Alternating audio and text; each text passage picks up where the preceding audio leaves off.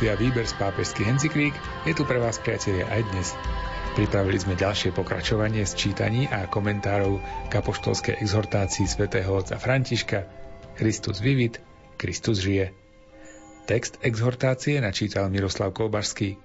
Komentáre si pripravil duchovný otec Anton Fabián a reláciu technicky pripravili Jaroslav Fabián a Martin Ďurčo.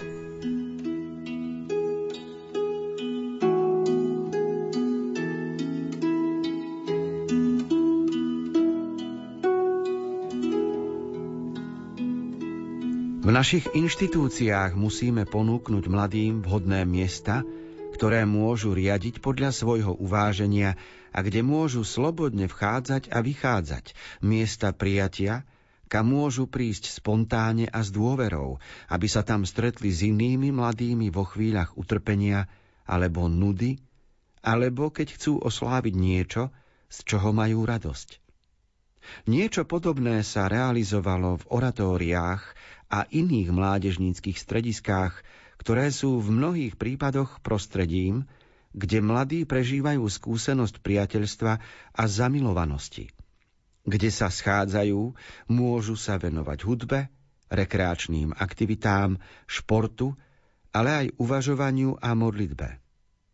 Na týchto miestach možno pri nízkych nákladoch veľa ponúknuť. Takto sa môže uskutočniť nevyhnutné ohlasovanie posolstva od človeka k človeku, ktoré nemožno nahradiť žiadnym iným pastoračným prostriedkom alebo pastoračnou stratégiou.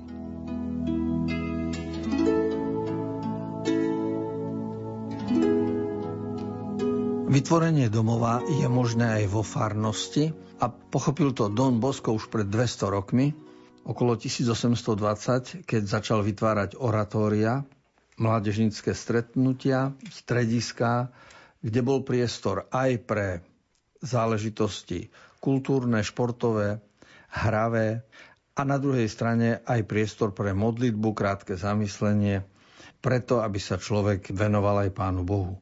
A spojenie týchto dvoch skutočností života hry, športu, záujmovej činnosti a duchovný, spirituálny kontext to vytvára správne podhubie, dáva životu náplň a to môže mladému človeku pomôcť, že sa nájde doma i vo farnosti a vytvára domov aj samozrejme s rodičmi.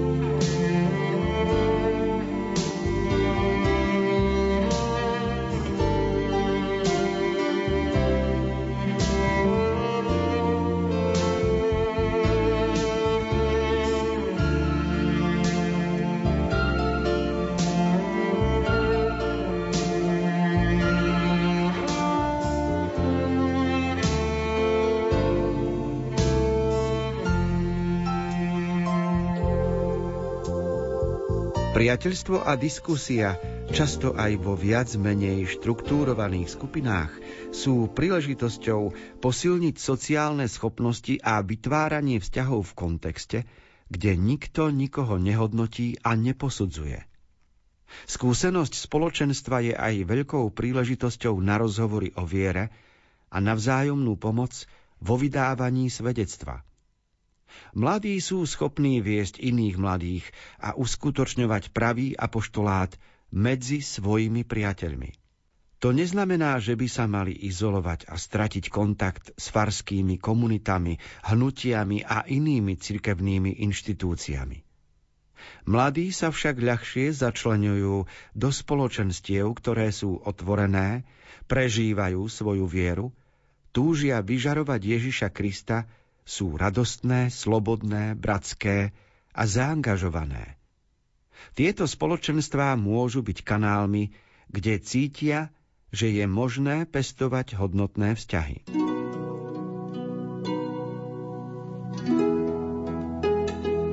Svetý Otec pripomína priateľstvo a diskusiu. Samozrejme, že vzťahy medzi mladými ľuďmi sú ľahšie vytvárané na báze priateľstva, pretože človek starší obozretnejšie vytvára nové priateľstva a už má určité bariéry kdežto mladý človek je pomerne jednoduchý vo vytváraní a posilňovaní priateľstiev.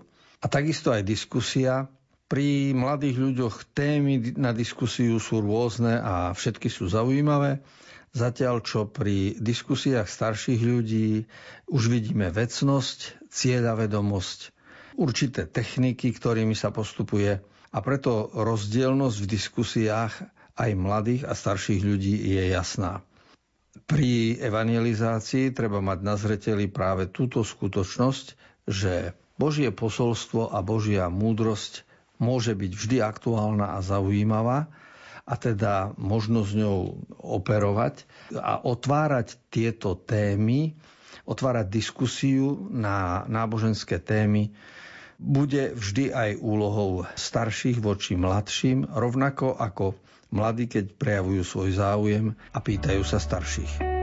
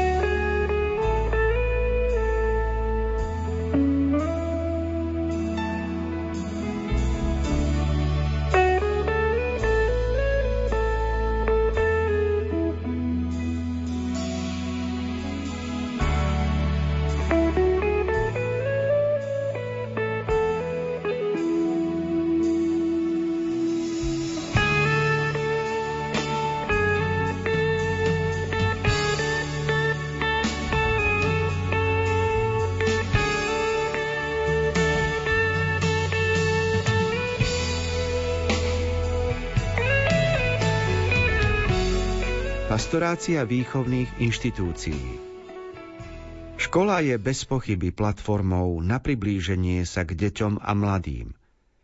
Je privilegovaným miestom na rozvíjanie osoby a preto jej kresťanské spoločenstvo vždy venovalo veľkú pozornosť jednak formovaním vyučujúcich a riadiacich pracovníkov, jednak tým, že zakladalo vlastné školy každého druhu a stupňa – V tejto oblasti vzbudil Duch Svetý nespočetné charizmy a svedectvá svetosti.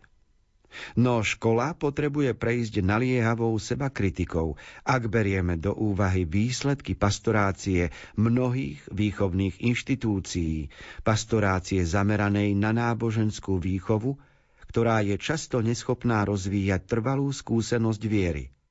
Zdá sa, že niektoré katolícke školy sú organizované len preto, aby sa udržali.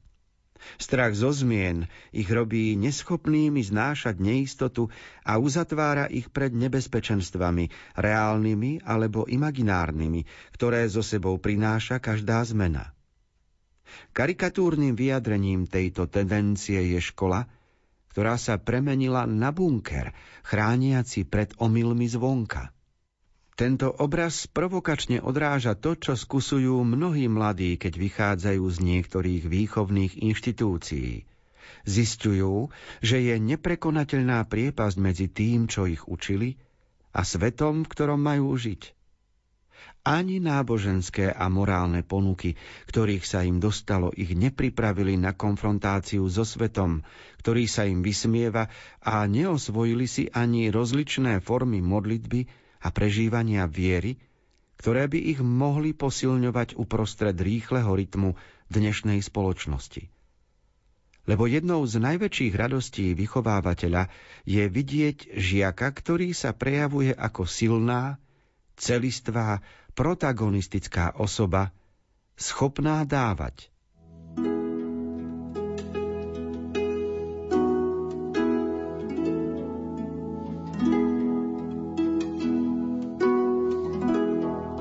Vo svojej exhortácii pre mladých ľudí Christus Vivit pápež František sa nevyhol ani téme školy a katolíckej školy. Vďaka Bohu, že aj v našom prostredí sa nachádzajú takéto školy, ktoré zriaduje katolická církev, pretože máme to len za posledných 30 rokov. Predtým bola 40-ročná prestávka a predtým celé storočia tu boli katolické školy. A za pôvodom školstva na našom území treba vidieť samozrejme církev z historického hľadiska. Každopádne môže sa stať, že dnes sa stane škola bunkrom, ktorý mladých ľudí iba chráni, ale nepripraví ich na budúcnosť. A toto je to, o čo ide aj Svetému Otcovi, aby škola pripravila mladého človeka slobodne a otvorene myslieť a mať svoje zakorenenie v Bohu, i keď zo školy vyjde. Lebo všetci dobre vieme, že kým je človek v škole a kým máme nejaký poriadok, je daný začiatok, koniec hodiny, kým je daný program, stanovené sú predmety, úlohy, no vtedy ten život beží a vôľový a citový svet mladého človeka ani tak nejak neanalizujeme. Ale keď tento poriadok, ktorý je prikázaný, pominie a zrazu prídu prázdniny, alebo príde iné prostredie, tam sa ukáže, čo v mladom človeku je a ako zvláda jednotlivé situácie. Ako je formovaný a pripravený pokračovať v určitom poriadku dňa, alebo naozaj iba ušiel z bunkru a cíti sa zrazu slobodný. Preto pastorácia vo výchovných inštitúciách je zložitejšia, ako sa javí na prvý pohľad.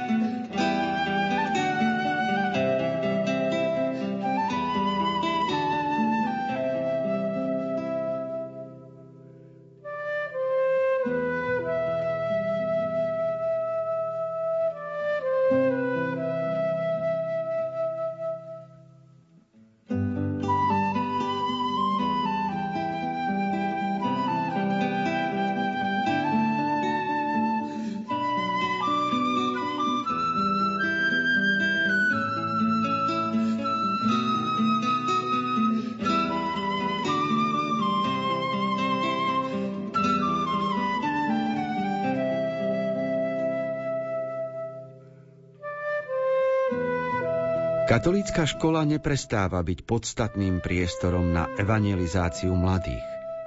Je dôležité uvedomiť si niektoré inšpiračné kritériá naznačené v apoštolskej konštitúcii Veritatis Gaudium o obnove a oživení škôl a univerzít vzhľadom na misijné pôsobenie. Sú to skúsenosť kerigmy, dialóg na všetkých úrovniach, interdisciplinárnosť a transdisciplinárnosť, napomáhanie kultúry stretnutia, naliehavá potreba vytvárať siete a voľba v prospech posledných, ktorých spoločnosť skartuje a vyhadzuje. Podobne je dôležitá aj schopnosť integrovať poznanie rozumu, srdca a rúk.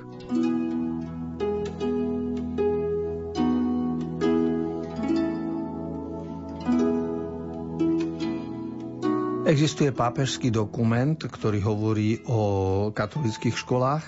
Volá sa Veritatis Gaudium, čiže radosť z pravdy. A v ňom sa rozpráva o človeku, ktorý má byť vychovaný, ale v zmysle integrovaného poznania rozumu, srdca a rúk. Čiže mladý človek si zaslúži, aby sme jeho výchovu brali v celku a vychovali ho ako celistvého človeka, u ktorého jeho racionalita, poznanie a po druhé jeho citovosť, srdce a po tretie jeho konanie, čiže vôľa, čo symbolizujú ruky, budú jednak v súlade a nebudú roztrieštené.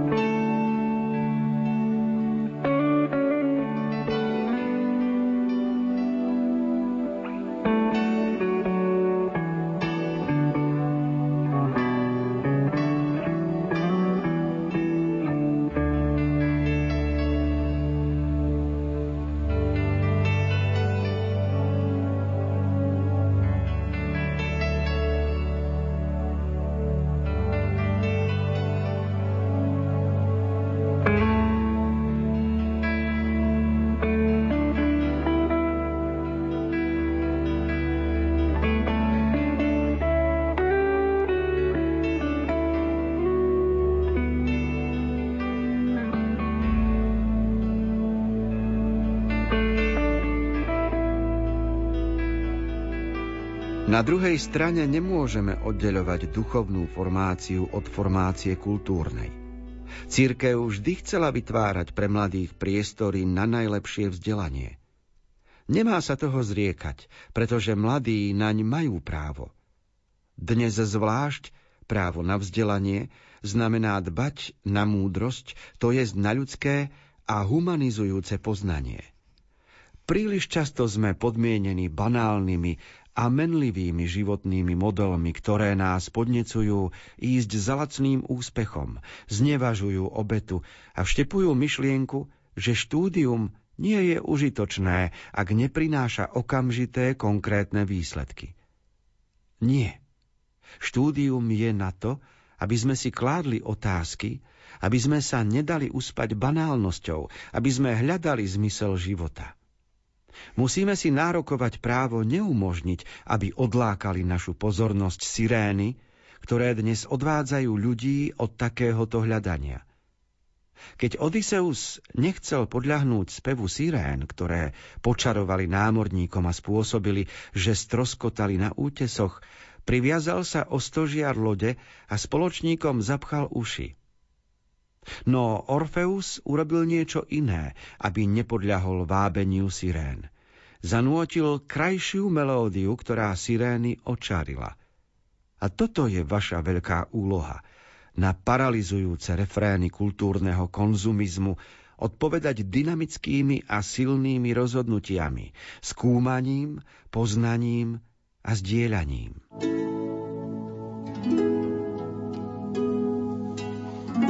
Hovoríme o katolickom školstve a o formácii mladých ľudí, aby poznanie, ktoré získavajú aj výchova, išli v súlade ruka v ruke, aby mladý človek zostal hľadajúcim a, a, a Svetý Otec pripomína, aby sa mladí ľudia nedali otupiť banálnymi ponukami.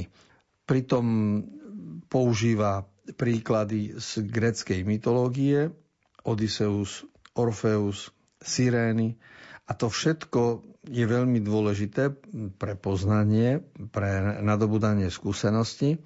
A metóda, ktorú navrhuje, je, aby sme svojou láskou prevýšili ponuky, ktoré k nám prichádzajú. To znamená, že v prvom rade človek musí odhaliť povrchnosť a banálnosť ponúk, ktoré prichádzajú, aby si potom mohol zvoliť to, čo je trvácnejšie, čo je hodnotnejšie, čo je životom overené. Napríklad mladí ľudia sú dnes v situácii, kedy sú pokúšaní žiť ako muž a žena bez manželstva a na druhej strane vidia, že mohli by mať aj obrad v kostole a prijať manželstvo ako sviatosť. A to hľadanie teraz, zápas, čo a ako robiť, k čomu sa zaviazať a čomu sa vyhnúť, to je jednak veľmi aktuálne a jednak je dôležité, aby rodičia a vychovávateľia sprevádzali takýchto mladých hľadajúcich ľudí a odkrývali im pravdu pred očami. Pomocou náboženskej pravdy a pravdy, ktorá má vyššiu hodnotu, sa dajú vyriešiť aj bežné, každodenné veci, tzv. praktické, pretože si možno na každodenný život posvietiť svetlom Evanília.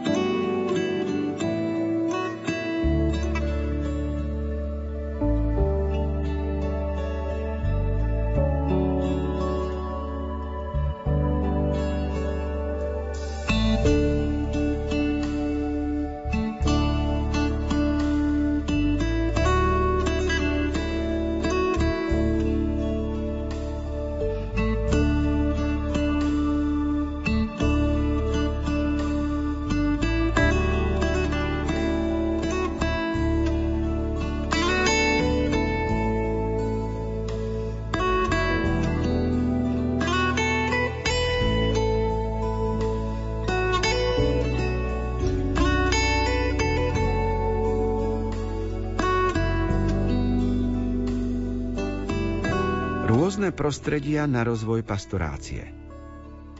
Mnohí mladí sa naučili vychutnávať ticho a dôvernosť s Bohom. Rastie počet skupín, ktoré sa stretávajú na adorácii Najsvetejšej sviatosti a na modlitbe nad Božím slovom. Netreba podceňovať mladých, ako keby boli neschopní otvoriť sa ponuke kontemplovať. Treba len nájsť vhodné spôsoby a možnosti, ako ich uviezť do tejto hodnotnej skúsenosti. Pokiaľ ide o prostredia kultu a modlitby, mladí katolíci z rôznych prostredí žiadajú o príležitosť na modlitbu a sviatostné slávenia, ktoré sú schopné zasiahnuť ich každodenný život prostredníctvom sviežej, autentickej a radostnej liturgie. Je dôležité využiť silné chvíle liturgického roka, zvlášť Veľký týždeň, Turíce a Vianoce. Mladým sa však páčia aj iné sviatočné stretnutia, ktoré prerušia rutinu a pomáhajú im zažiť radosť z viery.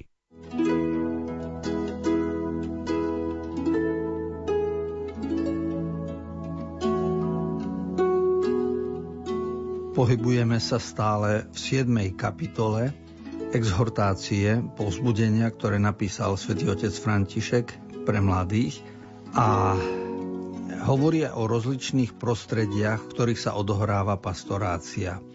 A medzi jedno z tých prostredí patrí aj kult a modlitba. To znamená nejaké obrady, kostolné obrady a súvislosť s adoráciou alebo nejakou modlitebnou záležitosťou. A pritom počiarkuje dve skutočnosti, že mladí ľudia to majú radi a tá druhá skutočnosť, že to musí byť svieže, autentické a radostné. Čiže aj účasť na liturgii bude pre mladých zaujímavá vtedy, keď budú sami na nej participovať, keď sa jej zúčastňujú nie ako pozorovatelia, ale ako aktéry.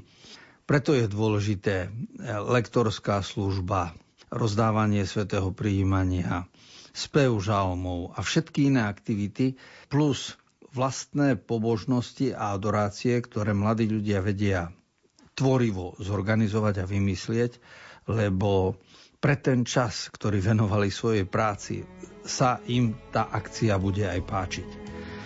Takže Svetý Otec zdôrazňuje, že klasické polia pastorácie netreba zavrhovať, hoci samozrejme sú nové polia, a keď sa ide s mladými na výlet, keď sa robí športová akcia a kultúrna a tak ďalej.